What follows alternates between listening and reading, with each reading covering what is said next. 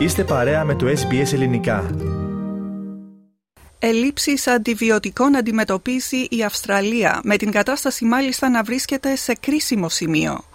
Τα αντιβιωτικά συνήθως είναι άμεσα διαθέσιμα και οι τιμές τους είναι προσιτές, ωστόσο γιατροί και φαρμακοποιοί αναζητούν εναλλακτικές λύσεις και υποστηρίζουν ότι το θέμα είναι πιο πολύπλοκο από ό,τι το αντιλαμβάνεται ο κόσμος. Όπως είπε ο Μάικ Young, φαρμακοποιός με πείρα 16 ετών, μιλώντας στην SBS για τις ελλείψεις σε αντιβιωτικά, έδωσε το εξής παράδειγμα. Πρόσφατα, μια μητέρα προσπαθώντας να βρει αντιβιωτικά για τον γιο της πήγε σε πέντε φαρμακεία, ανάμεσά τους και το φαρμακείο που εργάζεται ο ίδιος, χωρίς αποτέλεσμα. Στο πέμπτο φαρμακείο, ο φαρμακοποιός τον κάλεσε και του ζήτησε να φτιάξει το αντιβιωτικό για το συγκεκριμένο άτομο. Ας ακούσουμε πώς το περιέγραψε ο ίδιος. So, for example, I had this customer who went to five different pharmacies and couldn't get these antibiotics for her son.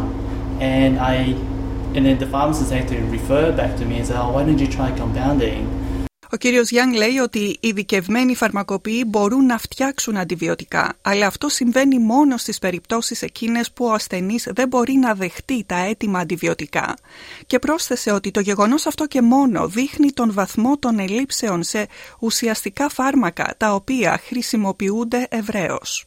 It's scary because one, it costs a lot of money, and and two, uh, that really highlights, you know, real shortage of this essential medications to everyday Australians.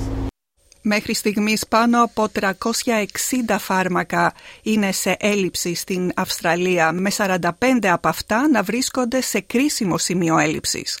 Ωστόσο, η υπηρεσία θεραπευτικών προϊόντων, γνωστή με τα αρχικά TGA, είπε ότι ο αριθμός αυτός των 360 φαρμάκων είναι μικρότερος από τον μέσο όρο των τελευταίων τριών ετών. Όσον αφορά τα αντιβιωτικά, στην λίστα ελλείψεων υπάρχουν περίπου 20. Ο επικεφαλής του TGA, επίκουρος καθηγητής John Skerritt, παραδέχτηκε ότι η κατάσταση με τα αντιβιωτικά είναι από τις χειρότερες και πρόσθεσε ότι οι ελλείψεις δεν παρατηρούνται μόνο στην Αυστραλία αλλά και σε άλλες χώρες. It's one of the worst clusters of antibiotic shortages and the issue is there seems to be no single factor that's caused it. Uh, We have to remember, of course, that in the Northern Hemisphere, they're in the middle of winter and there's a lot of chest and other bacterial infections. And so this shortage is not just in Australia.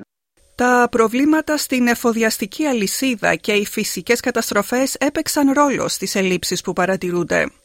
Ο Dr. Michael Wright είναι ο αντιπρόεδρος της Βασιλικής Ένωσης Γενικών Γιατρών της Νέας Νότιας Ουαλίας. Είπε ότι θα πρέπει να υπάρξει μια μακροπρόθεσμη λύση στο όλο ζήτημα.